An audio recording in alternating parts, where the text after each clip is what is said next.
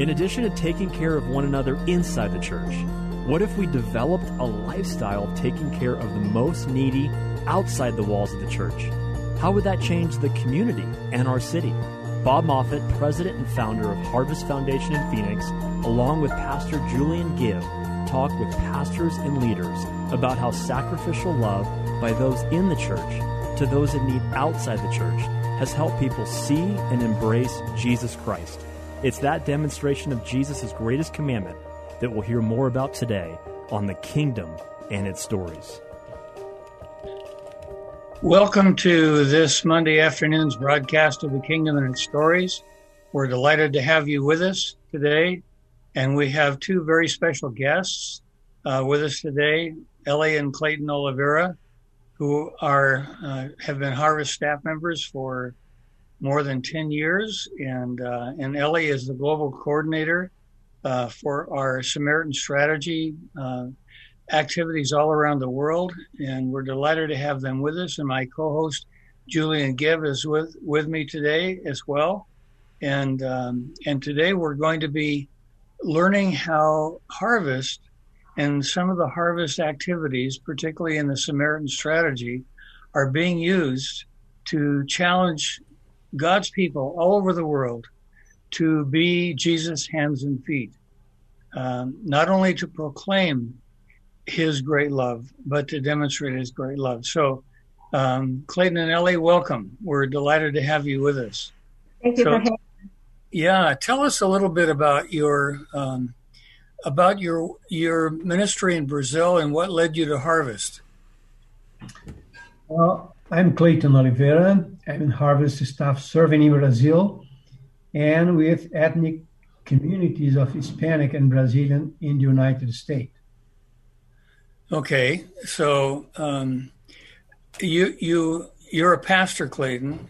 You used to be a professor at the university and teaching in the area of business, business administration.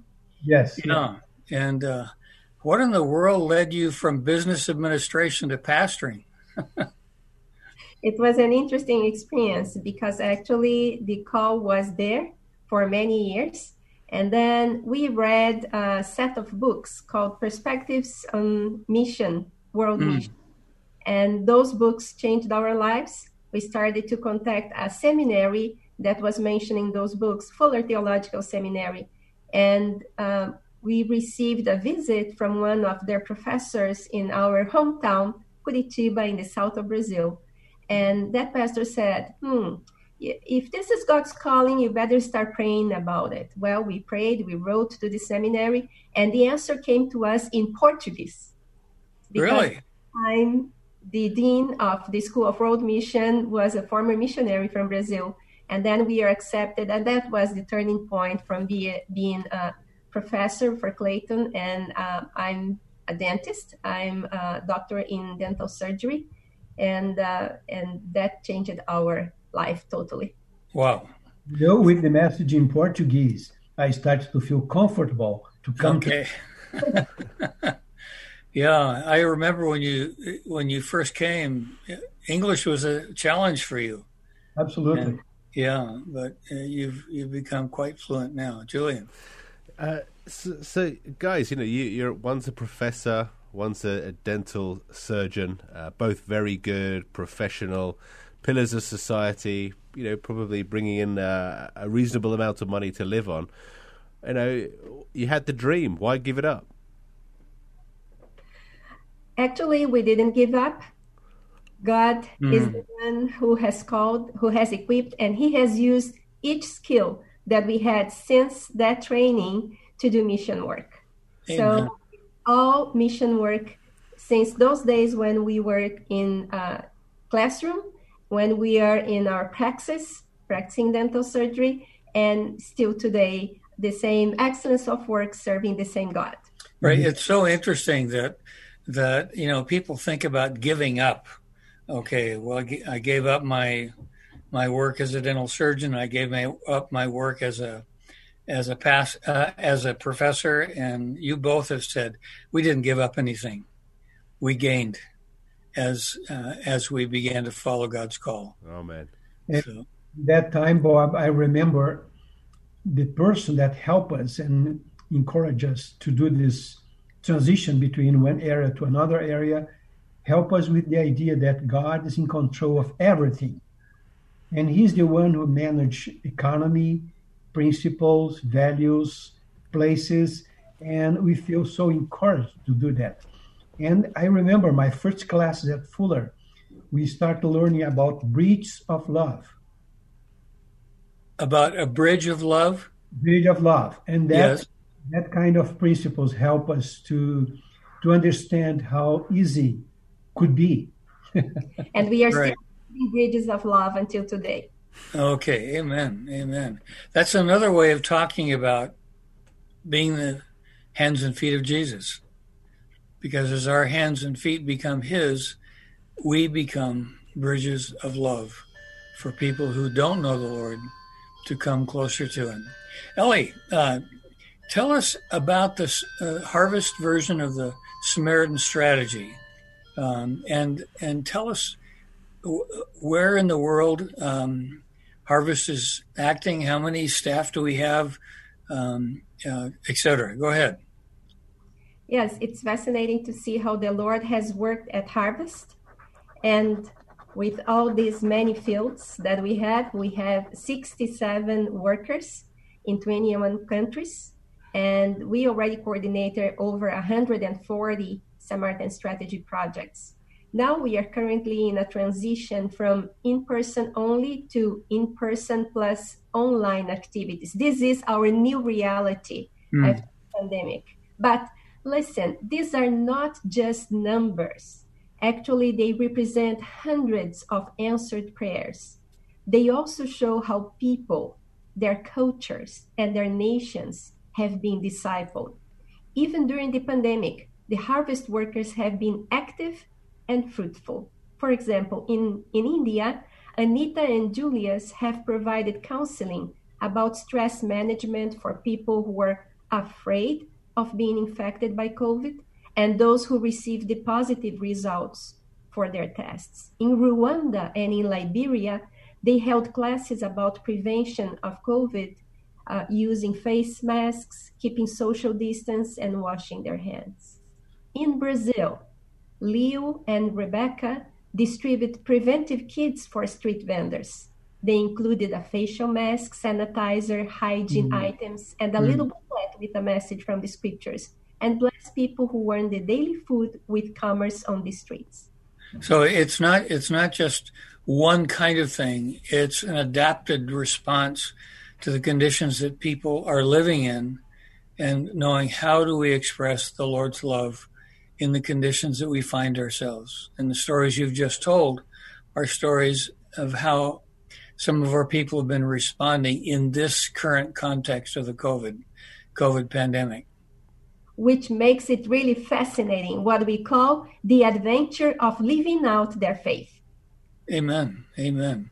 So, um, what are what are some of the um, the challenges that um, that harvest is facing right now in terms of moving from face to face training, which has been the strategy for many years, now not being able to meet face to face.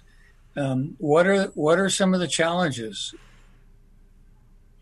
There are some challenges because first, some people don't believe uh, on internet communication. However, it's interesting that um, radio in radio internet radio is blooming. So mm. even in remote areas of africa people are able to connect and to listen to the message. We think that this would be our next mission frontier. Be present in social media, media and be able to connect with people using these tools. So some challenges would be internet connection would be access to electronic devices. But in the core of all this is making themselves available, learn new things, and dare to be exposed to these new mission frontiers right where we are right now, speaking on the radio and having this fascinating experience of spreading the good news of the gospel. How, how do how does um, what is the spectrum on the staff who many have never spoken on the radio, many have never, you know, done Zoom uh, meetings before. What's the spectrum of response of our field around of our staff around the world? Fantastic. This has been surprising. It starts with baby steps. And I think that wonderful experience comes from Venezuela, where against all odds, they overcame the difficulties um, on, in terms of equipment and, and connection. And they started actually with WhatsApp. And I received the lessons that they prepared and how they interacted with brief messages and how the Lord has used the little that's done in obedience to his calling. And what's a, what's a story from Venezuela? Can you think of any stories? Uh, yes. In Venezuela, we have um, a missionary, uh, Silmara, who has been seriously ill. And you would think that she could give up, that she could just rest, and she is in a condition that it's hard for her even to hold a cell phone in her hand. Mm. So serious is her condition. However, she didn't give up. And as much as she can to communicate with people, to do the work, she has done it and the lord has multiplied. The result has been some something that they have done is parties on the streets. They feed children they bring them together on the streets where they can meet people and they demonstrate god's love to those who are passing by. And they also have a, a little school that's surviving under difficult circumstances called arco de triunfo mm-hmm. where children are uh, receiving good education and also two meals a day. Wow. Hmm. So, uh, that's not on the street. The, the, two meals a day are in the school, in the the school yes. Arco Triunfo. Yes. Right. Yeah. Okay. Good. So, Elly, what's what's the main focus of the Samaritan strategy? You know, these schools which are wonderful and, and essential, um, but are they more the uh, the fruit of the teaching rather than you know go out and build a school? Is it is it to tell me a little bit more about how the Samaritan strategy works from uh, from being taught and uh, to to actually producing fruit? We have a motto which is to establish new Samaritan strategy teams in new areas. But with that, we see ourselves actually as a school of discipleship. Mm. And we work in terms of um, helping people make the transition from a culture that keeps them inactive to a new culture, a paradigm shift, a culture in which they are going to be, as we say, the hands and feet of Jesus. And this change starts in the lives of those who participate in the program. And this is fascinating to see because these are people with a heart for their communities and they come first because they are concerned with their communities. But they're the first ones who learn how to do uh, to demonstrate god's love with their family members. They learn how to do chores. They learn how to be good neighbors. And they learn how to be this living letter that can be read by the world. Wonderful wonderful. So so you, you spoke of discipleship. Um, so is that is that the same as evangelism? We see the process of evangelism, discipleship, as a seamless process, mm. where the ongoing activity is to encourage people to walk closer to Jesus and be like him. Here we are talking about this paradigm shift from the concept of evangelizing first and then make disciples later, if ever. what we actually do is to facilitate situations where the Holy Spirit works on people's hearts and they turn their lives to Jesus. This doesn't depend on a formula or on our ability to say something or that we can say this person is in, that person is out. This is up to God and we are free from the control and the judgment, while by all means we are committed to communicate the gospel as living letters read by all, as good neighbors or as Christ's ambassadors. So For those of you who are listening, you're listening to the Kingdom and its stories, and um, and we have a weekly broadcast where we invite people to come and share their stories of how they are being the bridge of love, how they are being the hands and feet of Jesus to those who otherwise wouldn't encounter him. Um, and so many times in our evangelical tradition, we think that the primary way to communicate the love of God to those who don't know Him is by proclamation. But many people in our cultures, not only in the West, but all over the world, have heard the gospel. And they haven't responded because they don't really have a context which helps them to understand what the words mean. But when they actually see what Jesus is like through the lives of those who demonstrate his love, those who are bridges of love, those who are the hands and feet of Jesus, they begin to encounter him, to know what he's like, and are like the the twelve uh, disciples who were not born again when they began to follow Jesus, but they, he was interesting, and they followed him, and because of what they saw, they wanted to get to know him more. And when they discovered who he really was, then they became followers, true followers. And Elly, I really liked what you said uh, in your definition of discipleship. It wasn't exactly this, but but you used the phrase "becoming like Jesus," and I, I think that discipleship is not so much a matter of content of what we know and what we don't know, but it's being like him. And that's the, I think that's the primary vision of and focus of what genuine biblical discipleship is like.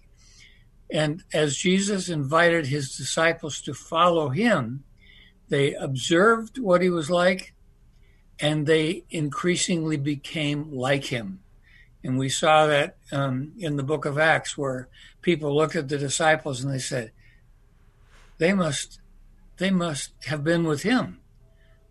Why did they think that they had been with him? Because they looked like him, they talked like him, they acted like him.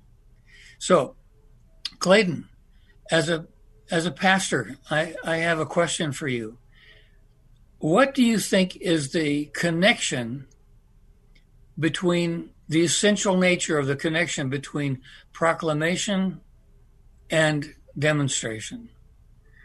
Well, demonstration of God's love to the broken world are messages that communicate without word or words, but are eloquent and powerful. This is this is very important. And also, Bob, we when we remember Jesus asking or Peter asking Jesus to walk under the water, when we remember that situation, is something very connected with um, technology today. We can show we can show ways to communicate using technology as a demonstration. For example, my nephews and nieces are ready to help me with um, something simple that technology use um, is a blessing for us and and help me to to do something before to to say something yesterday or when we talk about um, proclamation and demonstration we remember uh, the story when jesus changed water into wine and in a wedding we have an example about the power of demonstration over proclamation. We have no records that Jesus preached a sermon in that occasion. However, he was recognized as one to be obeyed the Lord.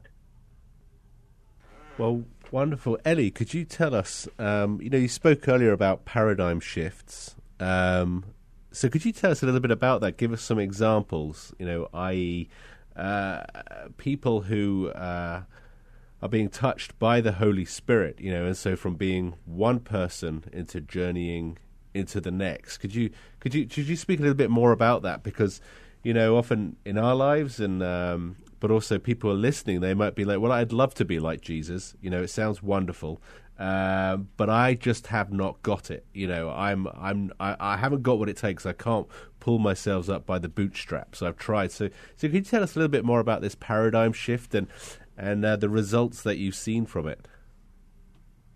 It's it's a process that starts slowly, but it's efficient. We have seen that uh, our teachings become alive. The Lord shows up even in our training sessions, and it's fascinating um, when we see that He provides circumstances in which people learn by experiencing something new right there. For example, in India, a fascinating uh, story that we have is that um, Prakash was teaching and uh, in a in a regular session and um, a lesson so about seed project planning and reporting which can sound very technical in details with forms and boxes to fill out. But suddenly, while he was explaining all that, there was a blackout, and some participants were in the dark with their cell phones on. This led to the dis- discussion about the need of solar lamps in that community, especially to allow children to study. And this prompted them to think about a seed project to provide solar lamps to needy families. Wow. They collected funds and purchased 11 solar lamps for distribution. So the Holy Spirit intervenes. And when we say that the teachings are very dynamic, we have examples like this that uh, it becomes alive, and God is right there showing them that what needs to be done is in the reach of their hands and feet and that comes through the discipleship training as well. Obviously, the Spirit alone is doing it, but but just you know the, the fears that come through us without the Holy Spirit is like you know I, I, want to do God's work and I I want to strive and, and to make Him happy, but I want to do it my way, you know, and I want to do it on safe terms, you know, and and I want to do it on my timing, and I'm not doing that bit, but I might do that bit, and so but you your your face is is just a light you know, you're, you're glowing. You know, your eyes are sort of speaking faster than your mouth is. You know, just this joy that, that that's inside of you. So has Elly always been that way? I think so. Okay. Yes, was born with this. created at by my mother. I was just born, and mother said, "You belong to God. God bless you." Well, amen. Well, amen. amen. Bob. Amen. Yeah. Um, Cleiton and Elly, you guys are involved in in training. How are you personally? Give us some examples of how you personally are being the hands and feet of Jesus. Oh, let me share. Let me share one story, Bob. For example, in Brazil, a group in the Northeast, the area where I was born, taught Muay Thai classes for kids using kingdom values to talk about discipline and respect for one another. Mm. This is so efficient and so important that press us in the good sense to keep going valuing the opportunity to share and teach in all occasions. Amen. Amen. I I want to encourage those of us who are listening to use the examples that we've heard today to ask the Lord Jesus, Lord, how today can we be a bridge of love? How can we be a kingdom person? And not so that we can tell stories, but so that people will see our lives and be drawn to Jesus. And if you have stories that you would love to share with us, we would love to hear. You can go to Harvest website, www.harvestfoundation.org, and go to the area of contacts. And in those contacts, in that contact space, tell us your story. We'd love to hear it and perhaps to even share it on the air on one of these programs. 1360, we'll hear another testimonial from a leader demonstrating how they and the people of the church are sacrificially loving the needy and beginning to see real change in their communities. If you have a personal example of how you are being the hands and feet of Jesus with your neighbors, we'd love to hear from you. Enter your story at harvestfoundation.org. That's harvestfoundation.org on the Contact Us tab. You can also subscribe to the podcast on the Kingdom and its Stories on Apple Podcast and Spotify.